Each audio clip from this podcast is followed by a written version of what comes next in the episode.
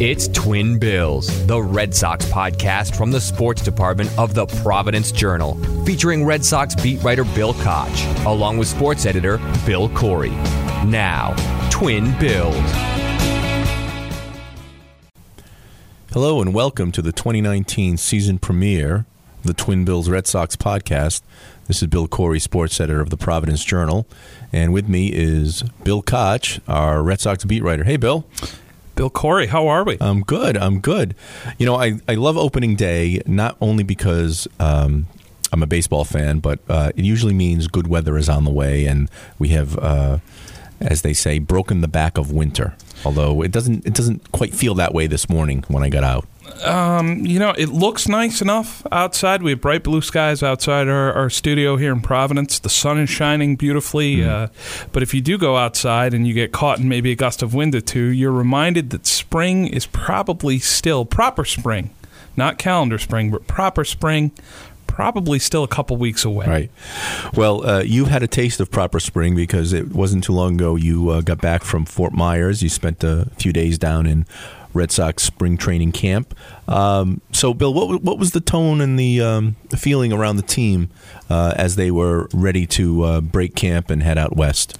Um, very much, as Alex Cora said at the start of spring training, a continuation from last year. Hmm. Uh, a team that is in good spirits, that's focused, uh, that's determined on becoming the first team to repeat as World Series champions since the New York Yankees did so uh, I believe it was from 1998 to 2000. They had a three-peat there.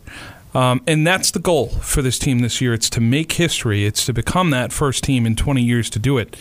Uh, and, you know, as Alex Cora said, his first media briefing this spring, why would we want to turn the page on something that was so good last year? Why wouldn't we just want to continue? It, well, it really was a great year. Obviously, 108 wins, and they win the World Series. Uh, fantastic uh, uh, playoff run. Um, and as we look at this year's team, um, you, you, know, there isn't a whole lot different. Obviously, the, the glaring difference is you don't have Craig Kimbrel in the bullpen, uh, at least not now. I mean, he's still a free agent. Uh, and besides that, you are starting the season with Nathan Eovaldi in the rotation. He was a midseason pickup. You're also starting the season with Steve Pearce, although he's injured uh, or probably won't be with the team uh, when they open up. But uh, essentially, it's the same team coming back, and you still have Mookie Betts, you still have J.D. Martinez, Xander Bogaerts, Devers, Sale, Price. Um, and in terms of off-season news, I think the biggest news happened when you happened to be down there recently, and that's with the uh, contract extension for Chris Sale. So let's unpack that a little bit. What what did you make of that? Um, the Chris Sale extension, another five years, 145 million, uh, kicks in starting in 2020, um, runs through 2024. There is an opt out in there uh, after three seasons, two seasons or three seasons. I think it's after the 2021 season to coincide with the expiration of the collective bargaining agreement. Mm. Perhaps there'll be new terms between the players and the owners, and uh, Sale's agent wanted to have a little flexibility in there for his client. Uh, what I think probably what I took most out of this. Obviously, you're retaining a very talented guy, a very good pitcher, a, a, a guy who has finished you know, in the top six or seven of the Cy Young voting each of the last seven years in the American League. Um, but the image for me that, that endures was at Sale's press conference with Dave Dombrowski. You had Alex Cora, most of his coaching staff in that room. You had the other four members of the starting rotation in that room Jackie Bradley, Mookie Betts, Andrew Benintendi. Not necessarily something they had to do they're getting ready to play a one o'clock game. Yep. They could have been in the clubhouse eating, stretching, hitting, whatever it could have been. I think that those guys showing up gives you an idea of what sort of regard they hold Chris Sale in in that clubhouse. Uh, a grinder, a competitor, a, a, leader on that pitching staff. Um, someone who last year, you know, let's be honest, he pitched in pain the last two two months of the season and into the playoffs. Mm-hmm. Um, was not healthy. Uh, I have my own theories about what the belly button ring was all about uh, in the World Series, but you know I'll try to connect the dots and say that if you have left shoulder inflammation and you're an, you're on anti-inflammatories, those can do a job in your stomach. Mm. Maybe Chris was a little too zealous to get back on the field. You can leave it at that. Mm-hmm. If you're his teammate or his manager, and you know that he is that maniacal in his determination with one year left on his contract to try to help you win a World Series, how can you help but respect that? Yeah, no, absolutely. Um, other changes in the roster, we no longer have, obviously, Kimbrel is not here, no longer have uh, Joe Kelly, no longer have Ian Kinsler, no longer have Drew Pomeranz. But honestly, Bill, I, I don't think uh, those are big losses. Uh, certainly, Pomeranz did not have a good year last year. Uh, Kinsler uh, didn't, I, I don't think, live up. I mean, he, he, he filled the hole and he was okay, but I don't think he lived up to some expectations that people had for him. Joe Kelly came on like a sh- like a star in the in the postseason, and he landed himself uh, a nice contract with the Los Angeles Dodgers. Um, and um, I think uh, to to help fill that hole, they they, they picked up uh, a Col- Colten Brewer from the Padres. What do we know about him? Uh, he's a right-hander. Uh, primarily features a cut fastball. You know, I think he only had 11 or 12 appearances for San Diego last season. Um, you know, but a guy who they're reasonably excited about. Uh, Mid 20s. You know, seems to have a live arm. Uh, gives them a, a, different dimension, maybe in the bullpen with the cutter. Um, you know, and as someone who is going to be out there going forward. Uh, I, I, would say about Joe Kelly, he was great in the postseason. Um, but at times during the regular season, you rode the roller coaster oh, with that guy. You were scared. He, was he was very good and then very bad yeah. uh, in in different parts of the year. Uh, so good for him for, for getting a nice deal from the Dodgers, three years and twenty five million. But I think there would have been almost unanimous agreement at the end of September among Red Sox fans that they would have been fine with letting him walk. Mm, mm-hmm. Uh, so uh, today uh, is Tuesday, and uh, the Red Sox are about to um, open their last exhibition game out in. Uh, they're in Arizona today. They're uh, playing the Chicago Cubs before they head out to Seattle to open the season. Uh, you will be joining them uh, out there in uh, another day or so. Um, kind of a long West Coast swing to open this season, Bill. Um, yeah. G- goods and bads, I think. goods, you don't have to play in the cold uh, New England weather. Um, you know, Bads is a lot of uh, for, from the fan standpoint, a lot of late night starts, and you don't really get the sense that baseball is here until until you see the, uh, the ceremonies at Fenway on April 9th. Yeah, 11 games in 11 days. Uh, you start in Seattle, then Oakland, then Arizona for some interleague action. Mm-hmm. Um, you know, like you said, I and I actually had this conversation with uh, Kevin Boles, the former Paw Sox manager, mm. last season. I said, Kevin, how would you feel about the first three weeks of the season on the road? You just you know go on the road for 20 21 days. Yep. it's a long grind. It's a long time to be away and, and out of your own bed. And he said i would do it in a second for the weather. Um, I, I, don't mind being away. We travel all the time. It is what it is. Mm. uh, so in that respect your point is a good one. The red sox will probably take seattle in a dome Oakland, which is pretty much what it is year round, mm-hmm. and then Arizona, which is either a retractable roof or is going to be a very nice desert climate to start off. Uh, stands to reason that your body's going to come out of Florida and, and Arizona feeling pretty good, and you, know, you probably come back to, to Fenway with a little bit of a head of steam for the home opener. So when they do open the season uh, out in um, in Seattle, uh, they won't be with uh, one or two pieces, and one of those pieces is veteran second baseman Dustin Pedroia, who will be in extended spring training.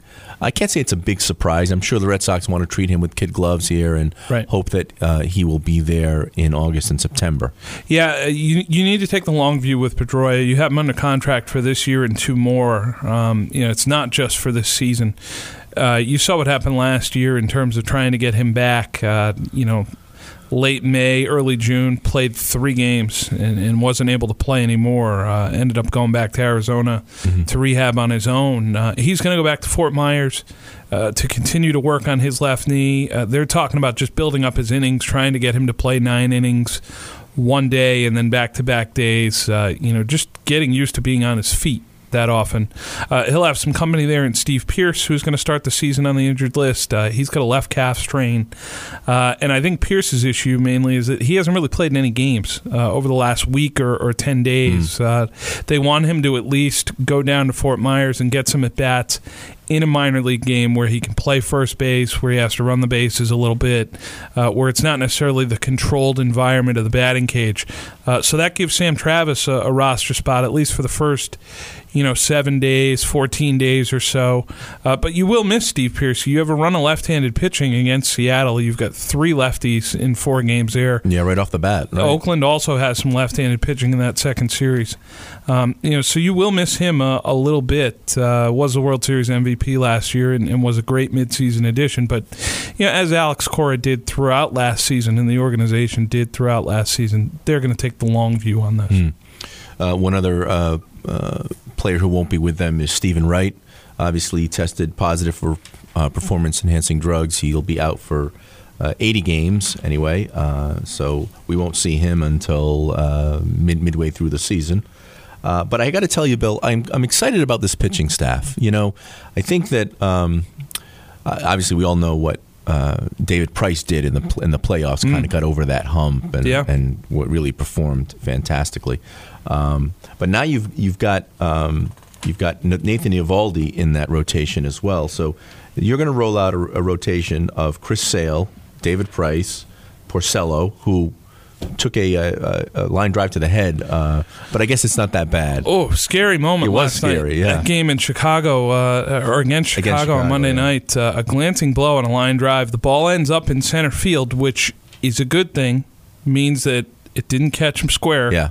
Um, he had a joke with the trainer Brad Pearson when he came out to, to check on him. He asked Brad to touch the spot on his head where it hit, and then he recoiled immediately and started to laugh at, at Brad Pearson, who was rightfully horrified, uh, you know, thinking he's dealing with a head injury. Oh, um, you know, but yeah, Porcello is is fine. Uh, he managed to finish his outing. He, he threw more in the bullpen actually when he was done. Mm-hmm. Uh, so I would think he's fine going forward and uh, and then you have obviously uh, Eovaldi and uh, Eduardo Rodriguez. Yep. Uh, that is a pretty uh, formidable pitching rotation if everyone um, pitches up to potential and expectations. Um, Bill, what, what, what's what's your take on on this staff? I, I happen to really like it. Well, first thing, get used to seeing them uh, because four of these five guys now are locked up. You know, through the 2021 season. Sure. Uh, you know, Eduardo Rodriguez uh, hits free agency in 2022. Uh, otherwise, Price, Eovaldi, and Sale are all under contract. Um, so get used to seeing these guys.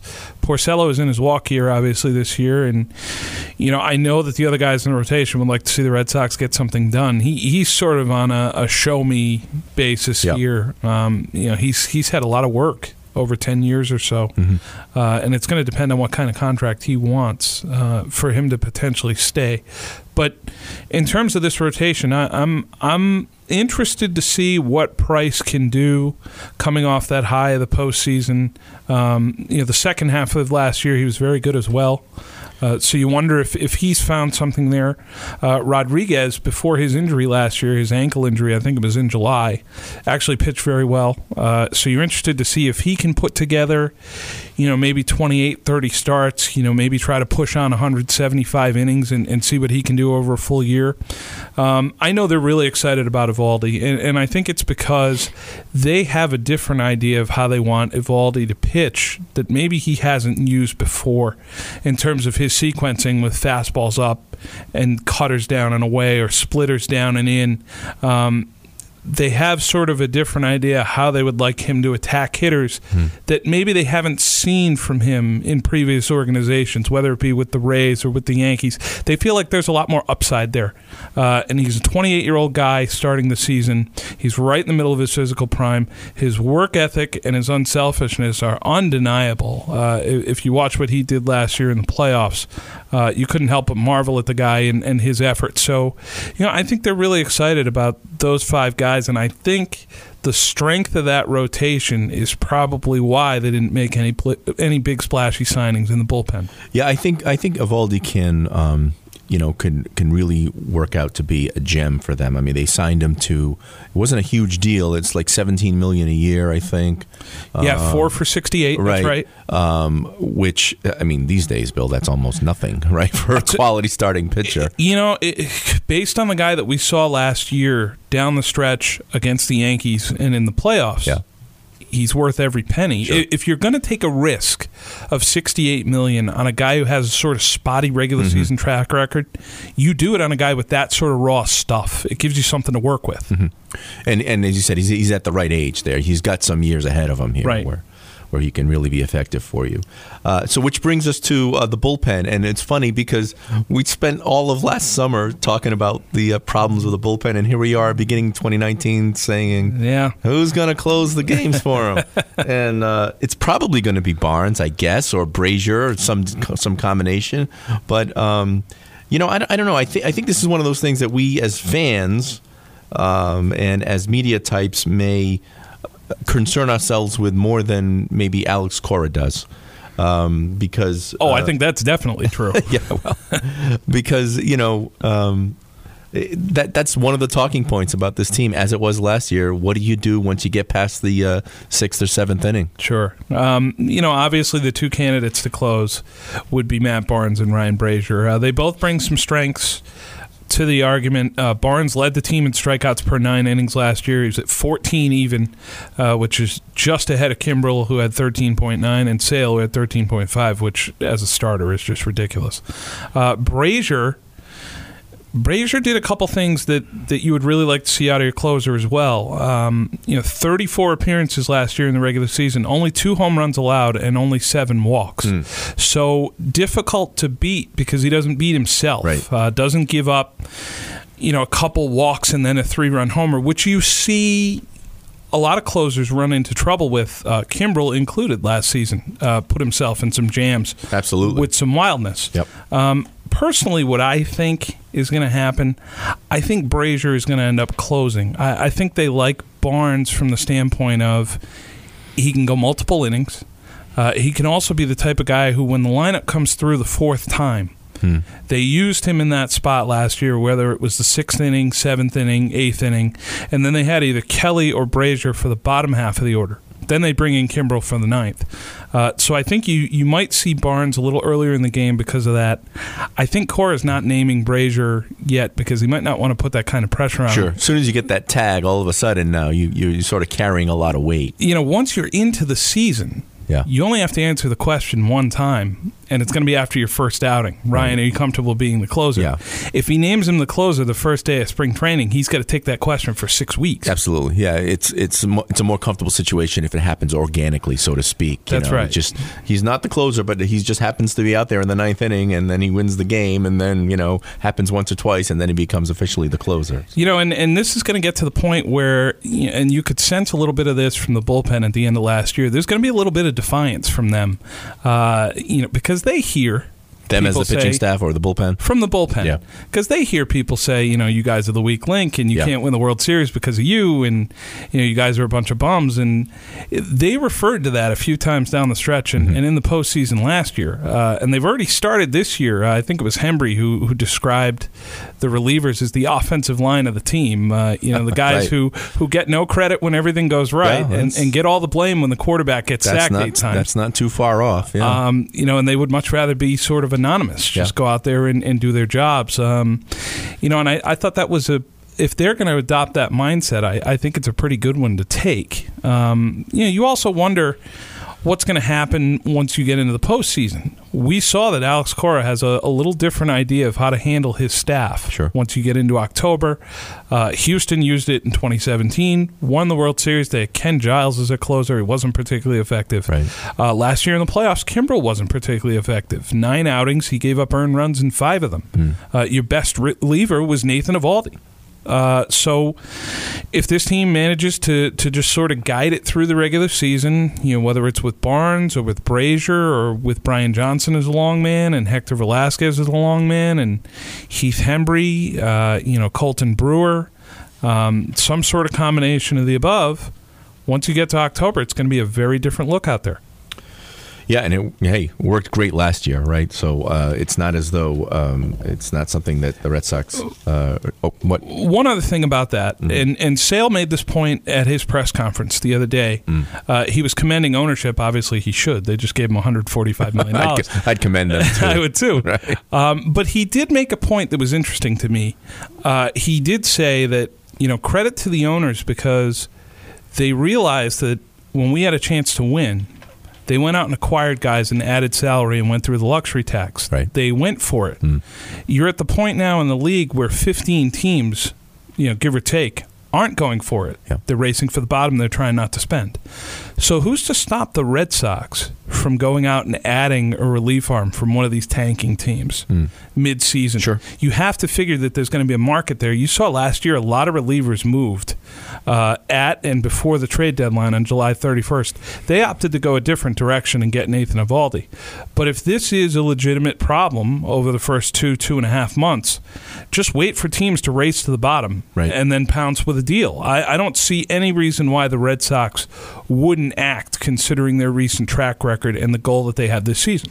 Absolutely. Uh, I mean, they did last year. They added both to their pitching and their offense with Pearce, and it, and it worked wonders. And um, you know, they also picked up uh, uh, Ian Kinsler, who helped them at second base. So let's take a look at the uh, let's take a look at the offense now and the lineup. Uh, right off the bat, there's a little change at the top here with Mookie dropping from one to two. Um, I see. I think that makes sense. Uh, of course, I mean he's the AL MVP, so you know part of part of you thinks don't change anything, Right. uh, but I seem I seem to think that makes sense because he obviously can hit for power, uh, can still get on base for, for some of the big thumpers coming up. What's your take on it? Well, the theory there being obviously that if Mookie Betts plays 150 games, he's going to have 150 more chances to drive in a run. If Benintendi reaches in Right. front of him, uh, he's got a chance to be a run producer right away. Uh, you look at Benintendi and, and his skill set over the course of his career. He has great strike zone discipline, a guy who isn't afraid to take walks, a, a guy who gets on base at a, a pretty regular clip.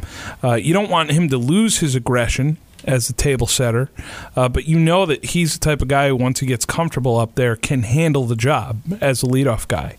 Uh, you know, so you drop Betts into the two hole.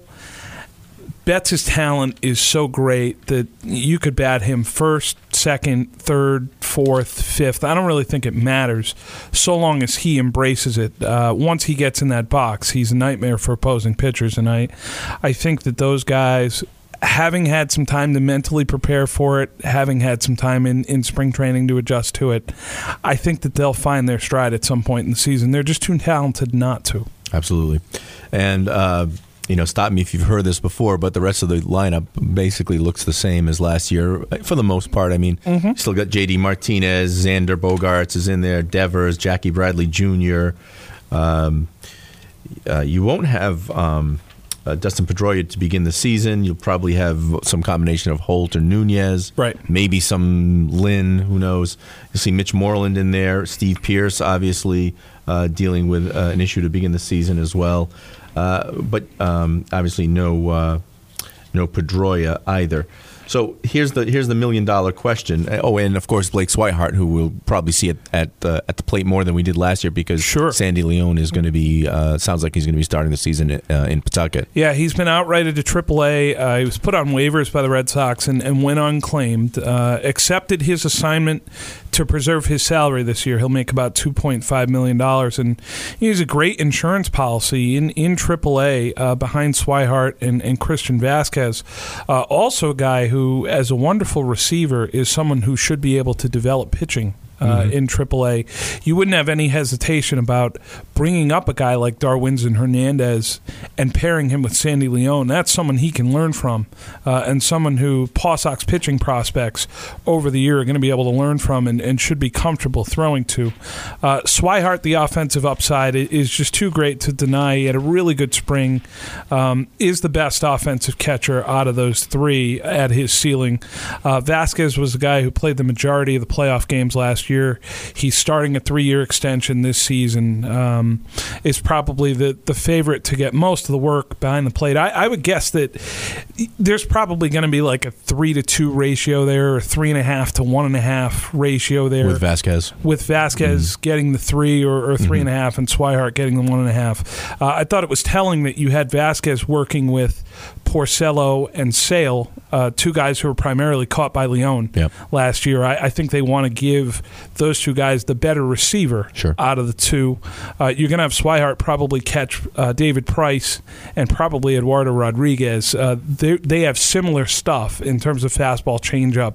They're a little more straightforward uh, in terms of how they want to work, and and you know I, I think that's probably good for him just to get him more comfortable behind the plate. He's a very good athlete, but not necessarily the receiver that Vazquez or Leon is.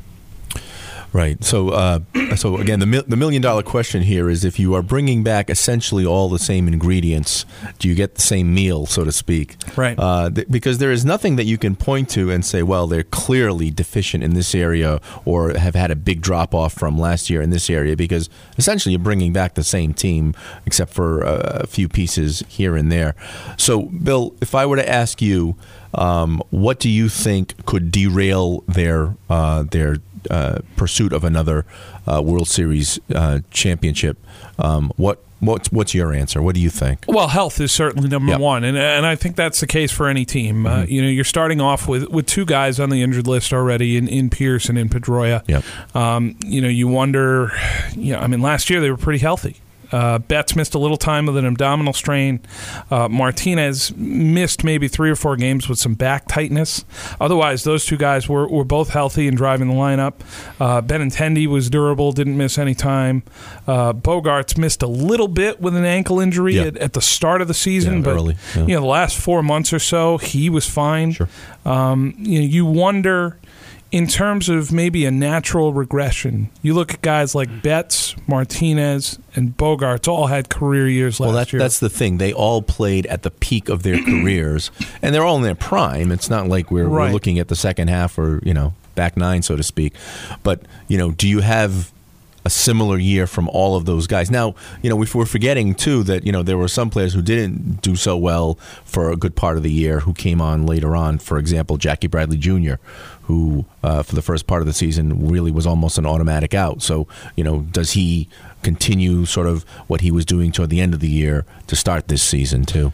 Um, no, that's a, a good question, and and you you look at Betts, Martinez, Bogaerts. If they do take a step back, can other guys be better? Yeah. Uh, stands to reason that the catching position will be more productive. Offensively, Uh. Swihart will be better offensively than Leon would be.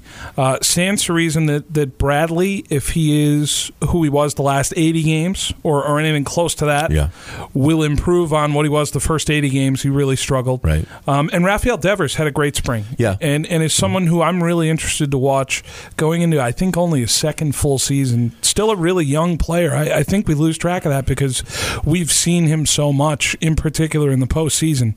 Uh, but a guy who this year got to spring in much better shape. Uh, Alex Cora said that he's been able to focus more on baseball this spring and not on extra cardio or extra weightlifting or, or trying to cut his weight down and play himself into shape. He's been able to focus on just hitting, taking ground balls, whatever else. You saw it in his performance this spring in Fort Myers. He was terrific. Sure. Um, so maybe he makes a little bit of a jump and would take up some of the gap if, if some of those guys maybe take a five or a ten percent step down. Well, that's the thing. He is so young. He's got some. He's got great potential, and you've got other. Uh, I mean, Benintendi's a great player, but I still think that that his best days are still ahead of him. Yes. you know. So we'll see. Maybe this this is the year that he puts together. Uh, you know, a season that that would uh, put him in the MVP discussion. Who, who knows? I mean. Um, you know, maybe it's overly optimistic to say, uh, yeah, Betts and Martinez and and Bo, uh, Bogaerts will have the same years that they had in, in 18, and that that's possibly true. But you know, there are other there are other players who I still think could could improve upon their performance. Obviously, JBJ is one of them, but hey, Devers and Benintendi could also add a lot to that to that lineup. No question. You you look at Benintendi. And not that they had bad years. no. you You, know, you look at Benintendi. I think he's 24 Yeah. starting this season. right? Uh, you know, you look at him and you think, well, he's a veteran. You know, he's been around for a long time. Still a very young player Mm-hmm. this year. Uh, he'll be 24 this year. Devers will be 22. Bogaerts will be 26.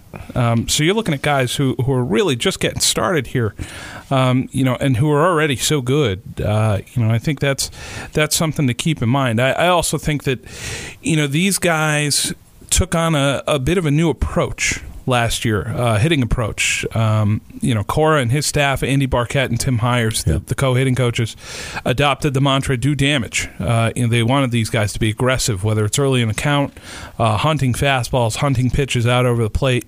Um, how much more comfortable, how much more muscle memory is that going to be in year two? Is the group, the collective, going to be even better, even more comfortable Right. at the plate? Right. So uh, let's take a quick look here at some of the um, at the uh, Red Sox opponents in the American League East. Now, Sure. um, I'm not expecting much from the Baltimore Orioles or the Toronto Blue Jays unless you know something I don't. I don't. Uh, so I think really the competition is going to be from our old friends down Route uh, Route 95, and that is the uh, the New York Yankees, uh, and to some degree the Tampa Bay Rays. But let's start with the Yanks here. Um, obviously, they still have Aaron Judge and Giancarlo Stanton on the on the roster. Um, they still have Luis Severino taking the taking the mound. Uh, J. A. Happ is is with them, and Paxton this year as well, right? James Paxton from the Mariners. right? yep. So that's that's a pretty formidable staff as well, uh, and their um, their bullpen looks pretty damn good. Yeah, really good. Uh, you know, the Yankees are battling some injuries right out of the blocks. Uh, Severino is going to miss about the first month of the season. He has inflammation in his right rotator cuff. Uh, obviously, they don't want to take any chances with him. Sure. Um, he's their ace of the future going forward. Uh, Aaron Hicks has a, a stiff back. He's going to be out. You know, he'll miss opening day. Uh, Didi Gregorius had Tommy John surgery. He's going to be out until probably around the middle of the season.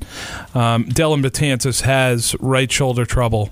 He's going to be out uh, for an undetermined length of time. So the Yankees are a little hobbled early, uh, but the talent there is is wonderful. Uh, you know, you're looking at Stanton and Judge, and you know that lineup of, of monsters in there uh, set a major league record for Yep. home runs by a team last year.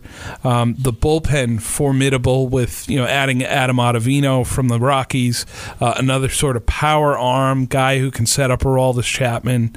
Um, you know they retain Zach Britton, who was a, a trade deadline acquisition last year, uh, another left-hander to pair with Chapman.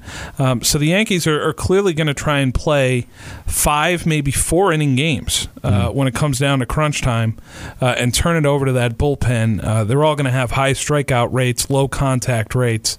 Um, it's going to be a matter of, of whether or not you can get to them early, keep their guys from hitting the ball over the fence. I think the Red Sox did a really good job of that last year in the ALDS. I think you saw the blueprint for beating the Yankees. Um, you know whether or not that can be replicated this year remains to be seen, but they're going to be a major challenge in the division for Sure. sure. And another offseason pickup we didn't mention was uh, Troy Tulowitzki, and who you know who knows obviously been plagued by injuries uh, the last couple of years, but still a heck of a talented player when he's on the field and he's and he's ready. Yeah, no question. Uh, a right-handed hitter, a guy who might be able to play some shortstop still uh, into his 30s.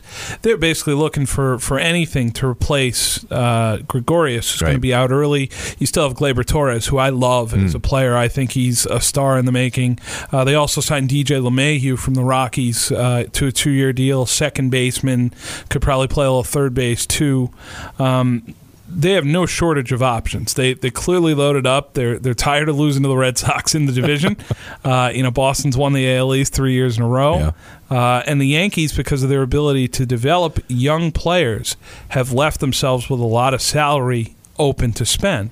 Yeah, I get a sense it's going to be another fun summer with the, the Boston New York rivalry. Both Agreed. both teams, uh, obviously the Yankees won 100 games last year, so Yes. usually usually that that's that's enough to win the division. You, you win a not, hundred, not so last year. Win hundred games and you lose the division by eight. That's pretty right, tough. not even in the running. It's a tough league. Absolutely.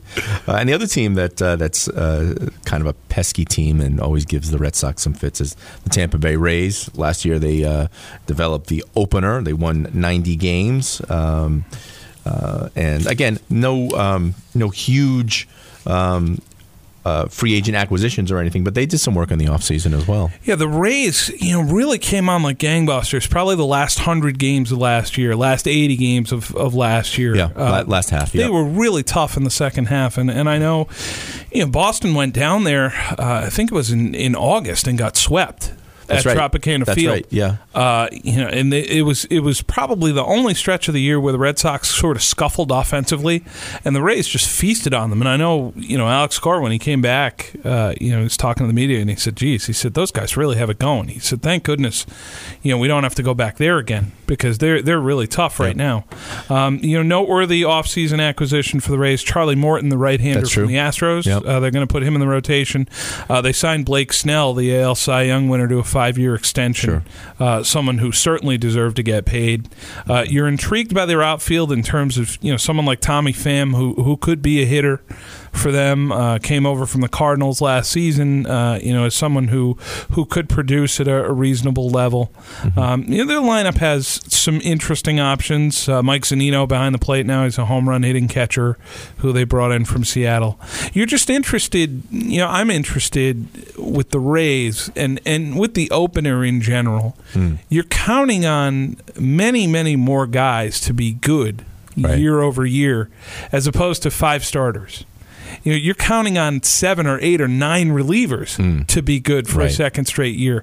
I just think that percentage wise, you, you're running the risk of a little more variance. You know, maybe Jose Alvarado or Chaz Roe or Ryan Yarbrough aren't as good as they were last year. Right. Then what happens? Yeah, it's, it's it's a heavy load for fewer people to carry, so to speak. Right. So um, the uh, the Red Sox will open their season on March 28th, which is a couple of days from now in Seattle.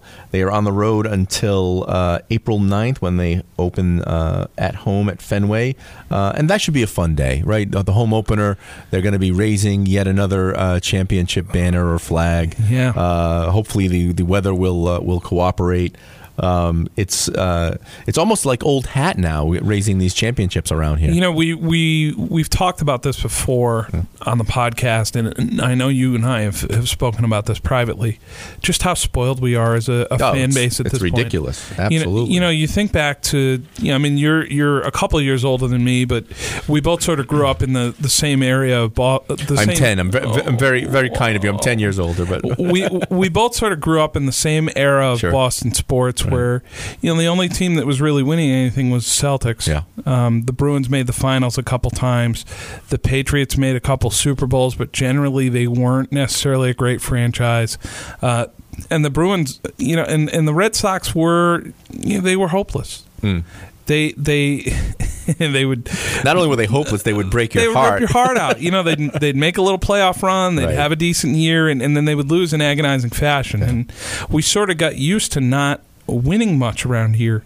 Now you're looking at the Red Sox, who've won four World Series in, in this century, the only team in Major League Baseball to do so.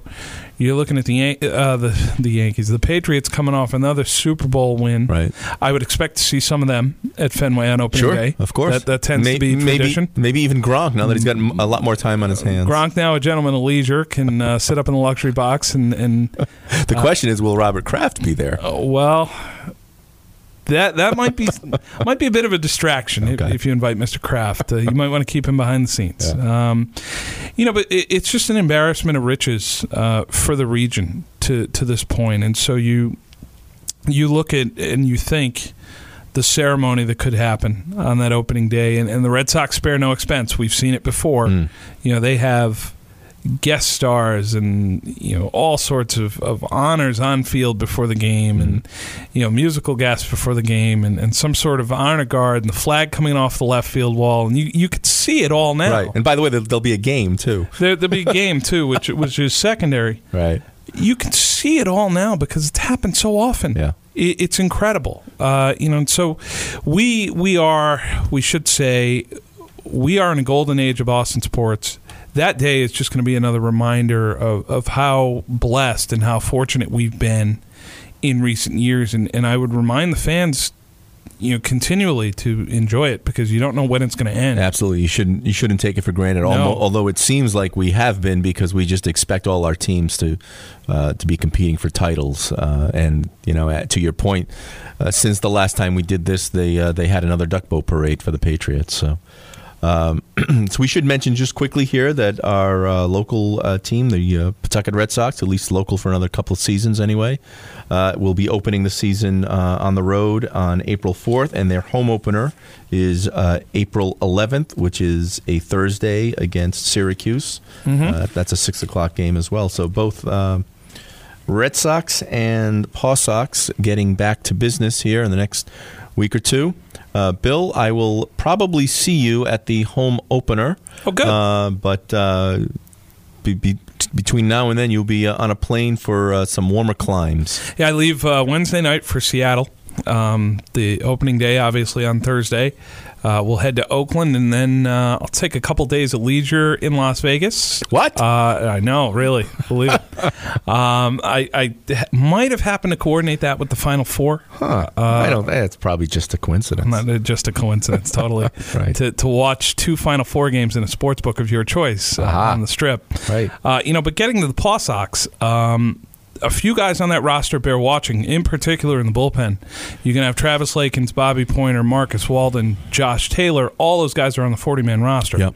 Uh, you're probably going to have Michael Chavis and, and Tzu-Wei Lin both start the year Mm-hmm. uh, in that infield, both on the 40 man roster. And you probably have Sandy Leon catch in there too. Sandy trying, Leon's trying to get be his there. back going again. Yeah.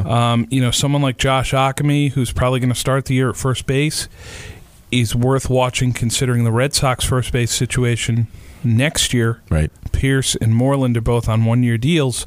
You wonder if someone like Chavis or Ockimey or maybe even Bobby Dalbec can break through and try to save them a little money, give them an internal option Right. so that they could take that cash and sign Xander Bogaerts or Mookie Betts or someone else. So the Paw Sox have some guys who are sort of on the way, almost there, and being able to develop those guys and get them up to Boston could save the Red Sox the last few pennies or nickels that they need to keep some of this core intact even further. Well, they're going to need every penny of it because with the deals that we've seen here with the Bryce Harper and then Mike Trout, uh, you know, Mookie is going to uh, literally break the bank here. Yeah, check the couch cushions, folks. Uh, send send all cash to John Henry Might want to start Warner. a GoFundMe uh, page Yeah. for, for Betts. Clean out those car ashtrays and, and send us your quarters because we need them. Okay. Well, Bill, uh, this, as usual, has been a lot of fun, and we'll do it again uh, next time you and I are in the same place at the same time. That's great, Bill. Can't wait. Bye bye.